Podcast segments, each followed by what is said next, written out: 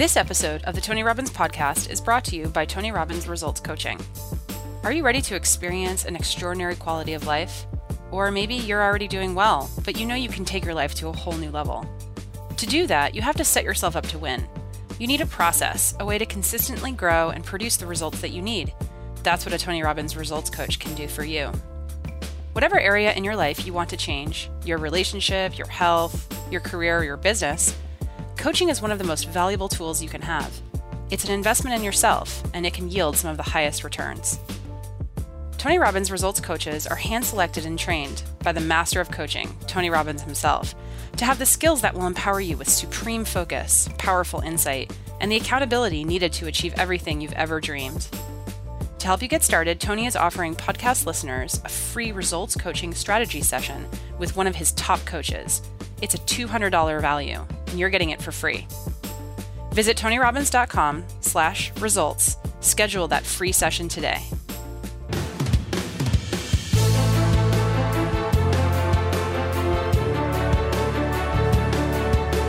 Welcome to the Tony Robbins Podcast. I'm Anna York, Editorial Director for Robbins Research International.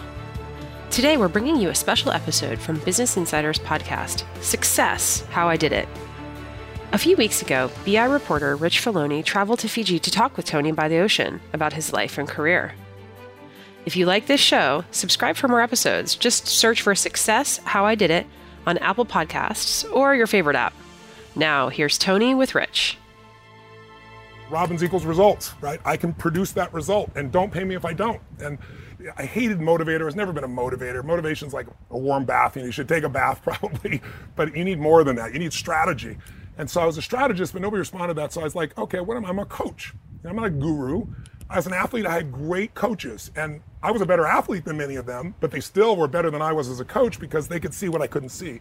And so I thought, that's great because I'm not better than anybody, but I do have these skills and I can help people. And so that part started to grow. And then all of a sudden, right when I was about to give it up, I was on Larry King Live and I worked with, they're asking me about working with the president. And he's like, what is this coach thing? You're not a coach. You don't coach teams. I said, I actually do coach teams, many of them, but I said, no, I'm, I'm, it's a different kind of coach. And I was about to give it up, and then all of a sudden, everybody was a coach. Therapists started to call themselves coaches. Business people were. It became a term of art. Yeah, yeah. And so today, that's what, what I see myself as. I'm obviously a businessman. I'm a father. Mm-hmm. I'm a lot of things, but I really see myself as I'm a business coach. I'm a life coach. I'm a person yep. that really helps people produce peak performance. Something that you've been open about over the last 30 plus years is that your upbringing, you had a lot of difficulties. It yeah. was rough. At 17, you ran away from home, had to spend time working as a janitor. At some point in your late teens, you meet the motivational speaker Jim Rohn. Yes. And then uh, by the time you're in your early 20s, you're making half a million dollars a year. What kind of happened in between there? What did you learn from Rohn and other mentors that kind of got you on this path? Just to clarify, I never spoke about this until my mother passed away, and I'd even talk about it then. But I was in New York and I was dealing with a group of kids that were physically abused. And I was trying to share with them that they could still make their life the way they want it. They, they're not damaged goods.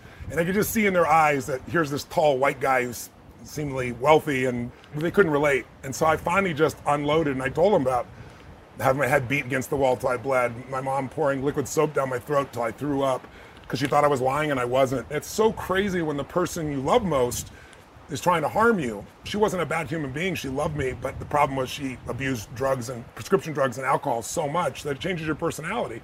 And so I had to protect my brother and sister. So I became a practical psychologist just out of necessity. I had to understand. Just as a kid. As a, a, little kid, like, how do I protect them from getting hurt? I could take some of the hits, but I had to be able to anticipate her states, her emotion, what was shift her, what's going on in her psychology. And then by the time I was in junior high school, I was obsessed with wanting to know the difference in people's lives because we grew up in a very tough environment, but I went to a, I thought was a wealthy school. It was actually lower middle class, but, but compared to our life, it looked that way. And we were along the other side of the tracks. And so for me, it was like, why are these people having such a beautiful life and we're not? I had four different fathers, and I'm like, Mom, I'm confused. And And so it made me obsessed and want to know the difference in people. And why is the most popular kid in school so mean? You know, and yet he's the most popular kid. So I started reading books. That's where it started, even before Rohn. I, I took a speed reading class and I set a goal to read a book a day. I didn't do that. But in seven years, I read more than 700 books in the area of human development, psychology, physiology, philosophy, and I tried to apply it. And then when I was 17, I went to this seminar. I was working as a janitor and then I was in high school. And then to help support my family, also, I'd work on the weekends and I'd move people. And there was a friend of our family who had been doing really poorly, and now he was turning properties in California at a time when that was going really well.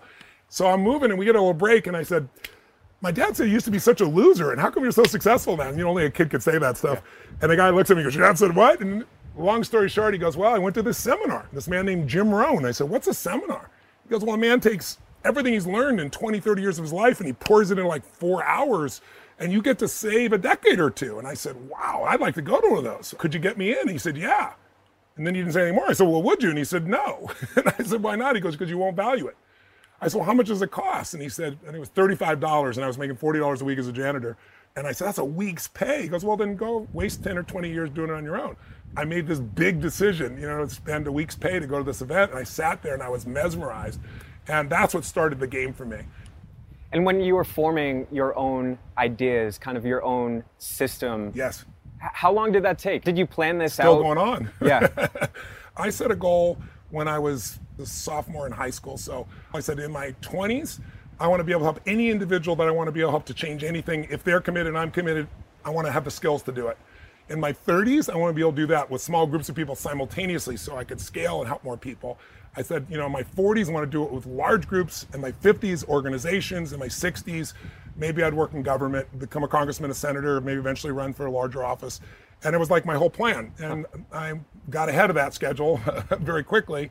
But it pretty much has been the path that I've been on. I'm just a little further ahead. I don't know that I want to work in government anymore. I'd rather advise because I've worked with multiple presidents and the system is not something I'm terribly excited about. But I think that vision is what really started me. And then when I started developing these skills where I could wipe out a phobia in an hour, and therapists were saying it would take five, six, seven years, I take their seven year client and turn them around. I used that as the way to build my brand. And in the early years, as you were building this brand, the way that you write about it in your first two books, it almost sounds like you were touring the country in a van like a band would do. Very it, much how it was. It was a very, very crazy life. I used to do four of these weekend seminars a month, literally, and in between I would have to fill them. So I would go do media to fill them, and then I do a free guest event so I could show people that I really was the real thing and it wasn't BS. I was working as hard as a human being could work. That tempo hasn't changed. I just have more diversity now, more companies. You know, now I got 33 companies, so my dance card is full four kids and three grandkids. But I love that passionate lifestyle. I love constantly growing. I love seeing and feeling that you can have an impact. And gradually it went from just coaching to actually running businesses because I had experiences that were life changing.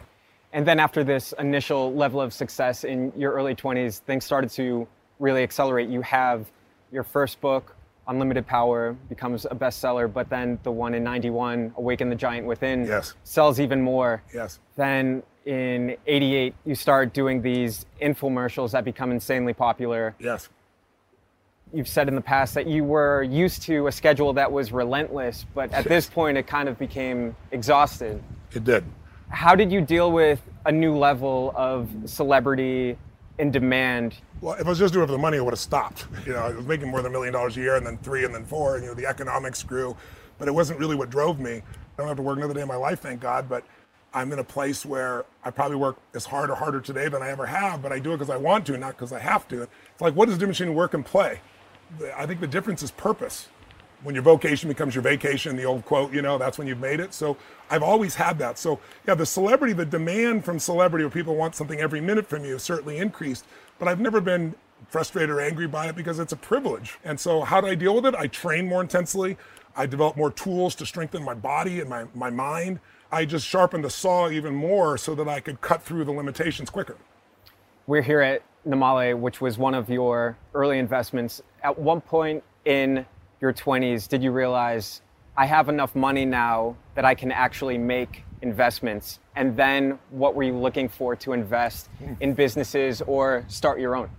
I wasn't focused on investing at that stage because I was, what, 24, I think, the first time I came here. And 29 is when I actually bought this place. And I didn't buy it because I wanted investment I wasn't that financially oriented or intelligent, quite frankly. I just found this place to be heaven on earth. I'd been to many places and islands. It was really the culture here. The kids learn to sing in four part harmony when they're four or five years old. The level of joy, like somebody drops dishes in the kitchen here, you know, most people look at me, they just start laughing uncontrollably. They're not making fun of the person, they just think it's the funniest thing in the world. It changed me so much. First, I just wanted to have a place here so I'd have to come back because I knew I'd get caught up in our normal life. And it's been an incredible balance for me. And this is just one of many uh, businesses that you have. I think a yes. lot of people, even those familiar with your career, would be surprised by how many companies that you either run or are invested in. Yes. How many do you have now, and how much money does that generate? 33, and then over 5 billion. This year we should hit 6 billion in annual revenues out of it. But they're really diverse companies. So I only run 12 of those directly. But you know, to give you an idea, I, I'm very interested in things that change people's lives you know, I'm involved with Bob Hariri and stem cells, you know, the top guys in the world in that area. We're working with the Harvard Stem Cell Institute, kind of integrating, buying the Panama City Institute. I own, um, I'm partners with Peter Guber and a group of my friends to give you an idea, and virtual reality. We have NextVR. We have the exclusive rights for the NBA, which starts at the end of September. We're going to have Tuesday night NBA games. The very beginning of that, we have the UFC exclusive. We have Live Nation for all concerts. So you can experience it a whole other way. I'm one of the owners of the LAFC, the new you know Major League Soccer franchise, and being a part of creating that and building that is really fun. I have an esports team, Team Liquid. We just won Dota, so went from last place to first and uh, generated more money than any esports team in history on that day. So I love the challenge of being involved in these things, and I love being surrounded by people that are geniuses in their own rights, who are wickedly smart learning from them, growing, adding my two cents to it, and helping those businesses to grow. And you also have your foundation yes. that you run, and that seems very connected with your whole coaching philosophy related even to your own personal life. Is there a common thread between those? What started me on this journey, really, more than anything else, was when I was 11 years old and we had no money and no food. It was Thanksgiving, which magnifies the situation massively. I go to the door and there's a guy standing there and he's got two giant bags of groceries in his hands and he had a pot on the ground, a big black pot with an uncooked turkey in it. My father always told us no one gives a damn, you know, and I developed a new belief that day that strangers care. If strangers care about me and my family, I wanted to do something. So that day I said, someday I'm going to feed families. So when I was 17, I fed two families and next year four. And I, my goal was double it every year. And then about gosh, what, five, six years ago when I was writing Money Master the Game, I'm interviewing 50 billionaires that are literally the smartest financial people on earth Warren Buffett, Carl Icahn, Ray Dalio, I mean, the best of the best. And I'm watching Congress take our food stamps, which is now called the SNAP program, and cut it by almost $7 billion, which, if you figure it out, it means every family that gets support needs to go out without meals one week out of a month, 12 months out of the year. I said, How many people have I fed? I asked my team to go back and calculate. It was 42 million people over a lifetime. I said, What if I fed 50 million a year? And then I got more excited. I said, What if it's 100 million? And then I found Feeding America as my partner. They're the, the most efficient group there. They really deliver. And I fed 100 million people. And then I set a goal to feed a billion people. So in the last three years, we fed 300 million people. And I've had 350 million in total. And I'm going to feed a billion people over the next seven years. And that's what my life is about. And then it's also coaching, education, my family and the rest of my life. In something through this entire journey, whether it's working with your foundation or coaching, you've been able to reach so many people because of this tremendous network that you've built. Yes. And that spans business, Hollywood, professional sports, all kinds of things. Financial world. Sure. Yeah, the financial world how did you go about doing that? What was maybe like the domino that kicked that off at the beginning, and how did that build steam? How do you build relationships with all these people? What I really like is changing a life, helping someone change a business, change a family, and so forth. So, in the beginning, I think it was because I was willing to only be paid for results. I wasn't a therapist. There were no such thing as coaches back then. You had to be a therapist and had to be paid for by somebody. And and I saw what therapists did, and I was honestly disturbed by it because I see people in therapy for five years, and I was like, this is absurd. So, what was your pitch? How much were you charging? And then, be like, the very beginning, I charged a thousand dollars for. I think I, my first sessions were five hundred bucks, and then I went to a thousand, and then five thousand, and then you know went up. But I get a million dollars a year to coach somebody now for a year. It wasn't about the money; it was about wanting people to know that you pay me nothing unless I produce the result. And so I got crazy stuff, huge eating problems, drug addictions, depressions, you name it. But I was able to get results. And then I was able to challenge traditional therapists in the early days. Now I train them. Like, you know, these people, a lot of them call me their coach, but it's total bullshit. Like Mark Benioff says I'm his coach. He tells people at Salesforce.com wouldn't exist without Tony Robbins. And there's some truth in that, but it's a bit of an exaggeration. Mark did the whole goddamn thing, right? But I helped. And I've been on this journey. And so while I've been coaching them, you can only imagine how much I'm learning. I mean, God, you learn so much. You'd have to be an idiot not to pay attention or so filled with your own ego to think I'm just going to teach them. That's dumb. And one of these longtime clients and friends is the investor Paul Tudor Jones. Yes. And I read somewhere that you have daily correspondence. Does that still? Yes. Can you give an example, maybe, of what that back and forth would look like, and then what checking in in person would sound like?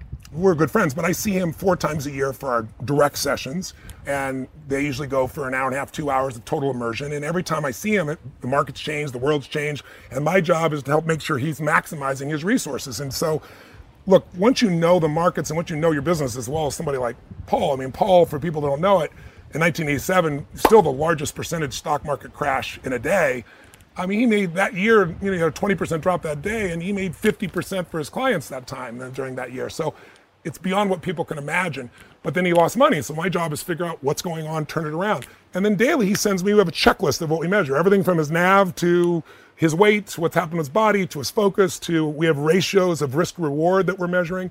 And then he does a narrative for me. And so I see that, and then I know the pattern. If I need to do something right away, I can make a phone call or send him an email or fly there in person when it's necessary. But at this point, it doesn't take that much because it's, a, it's a refined machine. We've been working together 23 years, 24 years, I think now, to give you an idea. So that also helped me because he introduced me to Ray Dalio, who was a fan of my work. I didn't know that, but I mean, Ray is the Da Vinci of investing, and the network got bigger. Jack Bogle, you know, Ray Kurzweil, all the people that you start to meet in that world when you really serve people and care about them, and you're not trying to take, you're trying to give. They're used to people taking from them. And so when you sincerely are giving, you develop a friendship, and that's what I'm more interested in. I'm not trying to get something from them, but I'm interested in learning from them. Yeah. And in 2014, when Money Master of the Game came out, that seemed to be the beginning of a new chapter in your career.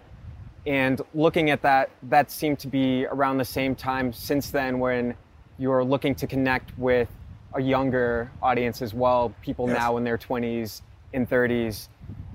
When you started this new chapter of your career, were you planning on trying to reemerge or rekindle oh. something? I think my one goal is just I wanted people to really learn the tools that could change because I taught finance for years. and I work with people in their 20s, obviously, in all ages I've worked with, but I wanted to just take that to another level. And I also, quite frankly, was just angry. I was angry about the level of abuse I saw in 2008 that happened to people. I knew what happened. I made a fortune during that time because when things melt down and they're going to again, life is cyclical. It's one of the greatest opportunities in your life. And so I looked at that and said, I got to help people. And I hadn't written a book in 20 years. I hate writing books. I like the live raw, real, and it's always changing and you never know what's going to happen. And I'd be bored to death otherwise. So I didn't like it. But because I was mad and because I had access, I said, I'm going to interview these 50 people. I'm going to bring the answers to people that are unassailable, not my answers. The answers are the best on earth. And so that's what started. And then people started saying, holy shit, this guy is a strategist. This guy knows how to take the most complex things and really teach them where you could really use them. And then also, I started to share more of what I was doing in my foundation. I wasn't doing that because I wasn't doing it for stars on my chart, but I realized that by talking about it, I got more help. I got matching funds, I got people to help out, and that doubled my impact. So I started doing that. I was conscious of my want to increase my impact. And to do that, I need people to know more of who I really was. And to do that, I needed to go to a different subject matter. Speaking of comparing past and present, was looking at Awaken the Giant Within from 91, and Donald Trump is a figure that recurs repeatedly, actually, um, in that Back book. Then, yeah, I know. Yeah, and that was at a point where his businesses were failing, and it looked yeah. as if he might have bottomed out. Then, of course, in the 2000s, he had this resurgence, and today he's president of the United States. Looking at that, kind of following his career and analyzing it. Yeah. And comparing that to your work with President Bill Clinton and looking at the other presidents that we've had do you still see him as someone who's driven by the pain of being second best? And if you were able to talk to him on the phone right now, what would you tell him? I know the president quite well, and I also know Hillary quite well as well for many, many decades. We've never shared values, he and I, but I I respected his ability to turn it around. I remember the banks couldn't afford to have him go under, and he was able to turn it around, and the market turned around. All those things turned around. So I respect somebody who can turn things around and be successful. I think the president's communication style is the most difficult thing because he actually does care. People that know him know he cares. If you see his kids and you get to know his kids, you can see there is a good man in there. But his style of communication, his combative approach, the elements of ego that are obviously there in all of us, but seem to be more easy to see in the president sometimes than other people, get in the way of his capacity to lead, unfortunately. I gave him his first big speech. In those days, he'd do like a couple hundred people, and he came. We had ten thousand people, and he was floored. He was scared. It was overwhelming. This was in the '90s, mid '90s, I think it would be. And then he got addicted on it. But you know, his talk was get a prenup. It was like it was this breakthrough, breakthrough insights because of the TV show he had. You know, he had such a following of people, and people wanted to hear what he had to say. And I'm an American, so I want whoever's president to win. I've worked on both sides of the aisle always. And if he asked me to help, he would. I'm, President Obama just reached out for some of the projects he's working on. And so I've worked with a variety of presidents over the years on both sides of the aisle and congressmen and senators. So I'm not into trying to demonize anybody. What I think is our problem is demonization. It used to be that people would fight like hell on the floor of the House and they go have a beer together. Now it's like you're radioactive if you talk to the other side, which keeps us from anything done. So I don't feed the narrative. I see the president's weaknesses and strengths. Like I hope everybody can, but not everybody does. And I'm here to help whoever, either side of the aisle. If someone's a good human being and wants help, I want to help them. I'm not politically driven in that area. I'm an independent personally, and I vote for who I believe will make the biggest difference. We're here at Namale for the Shopify Build yes. a Bigger Business competition. You'll be spending a lot of time mentoring up and coming entrepreneurs. Yeah. If you could distill one fundamental lesson from all of these talks that you're going to be having that you would give to an entrepreneur who wants to build an empire around their passion the way that you have, what would you tell them? What do you think that common ground is? I always tell people life is the dance between what you desire most and what you fear most got to be able to deal with the threshold of control. And what I mean by that is, do you ski or snowboard? I've skied. Okay. So most people are, are, intermediate their whole life. What happens is they go, they learn a little bit, and then one day they think they're on a blue and it's a double black diamond, and they're like, holy shit, I'm going to die. And it looks like you're going to go off the edge of the cliff. And those moments are threshold of control moments. What I mean by that is you're going like out of control. You know you literally can die. You go over the edge. And so you have two choices focus like crazy on what you want and carve, find the way to carve, or focus on what you're afraid of. And then if you do that, what you're going to do is slam yourself on the ground and try to hang on for dear life. Well, most people do the latter. So they're terminally intermediate. They never become a master at anything. The people who become a masters are the ones that the fear is there and it's uncontrollable fear. Courage isn't that you're not afraid, it's you're scared shitless but you decide that you're going to focus on what you're here to do versus on what you fear and you push yourself and once you figure out how to do that first carve and then another another then all of a sudden the black diamond is your bitch you know you're no longer afraid of that and and you become a masterful skier or snowboarder whatever it is and when you learn how to overcome those instead of collapsing i think that is the single most important thing it's like Joe Gebbia from Airbnb. He was telling me he was getting coached by Y Combinator. The guy was saying to him, "Here's the key to success: don't die. just don't die." And that's my way of saying that's what the threshold control is. If you can keep pushing through those thresholds, then all of a sudden the muscle in you grows. And what used to be hard to do is easy. If you don't deal with that threshold control, let's talk about the fact. Half all businesses are gone in a year, 80% are gone in five years. At the 10 year mark, 96% fail. 4% succeed, but that doesn't even mean they make any money. They could be not profitable, they're just still standing. Business requires an unbelievable level of resilience inside you. And I tell everybody the chokehold on the growth of your business is always the leader. It's always your psychology and your skills. 80% psychology, 20% skills. If you don't have the marketing skills, if you don't have the financial intelligence skills, if you don't have the recruiting skills, the training, it's really hard for you to lead somebody else if you don't have fundamentally those skills. And so my life is about teaching those skills and helping people change the psychology so that they live out of what's possible instead of out of their fear and they produce the kind of certainty inside themselves so they really execute. Well, that was great. Thank you so much, Tony. I really enjoyed the time. Thanks for coming all this way to Fiji. Thank you. The Tony Robbins podcast is directed and hosted by Tony Robbins and Mary Buckheit. Annie Org is our editorial director and occasional host. The podcast is produced by Carrie Song and Tyler Culbertson. Jamie Carvajal and Adriel De La Torre are our digital editors. Special thanks to Diane Adcock for her creative review. Copyright Robbins Research International.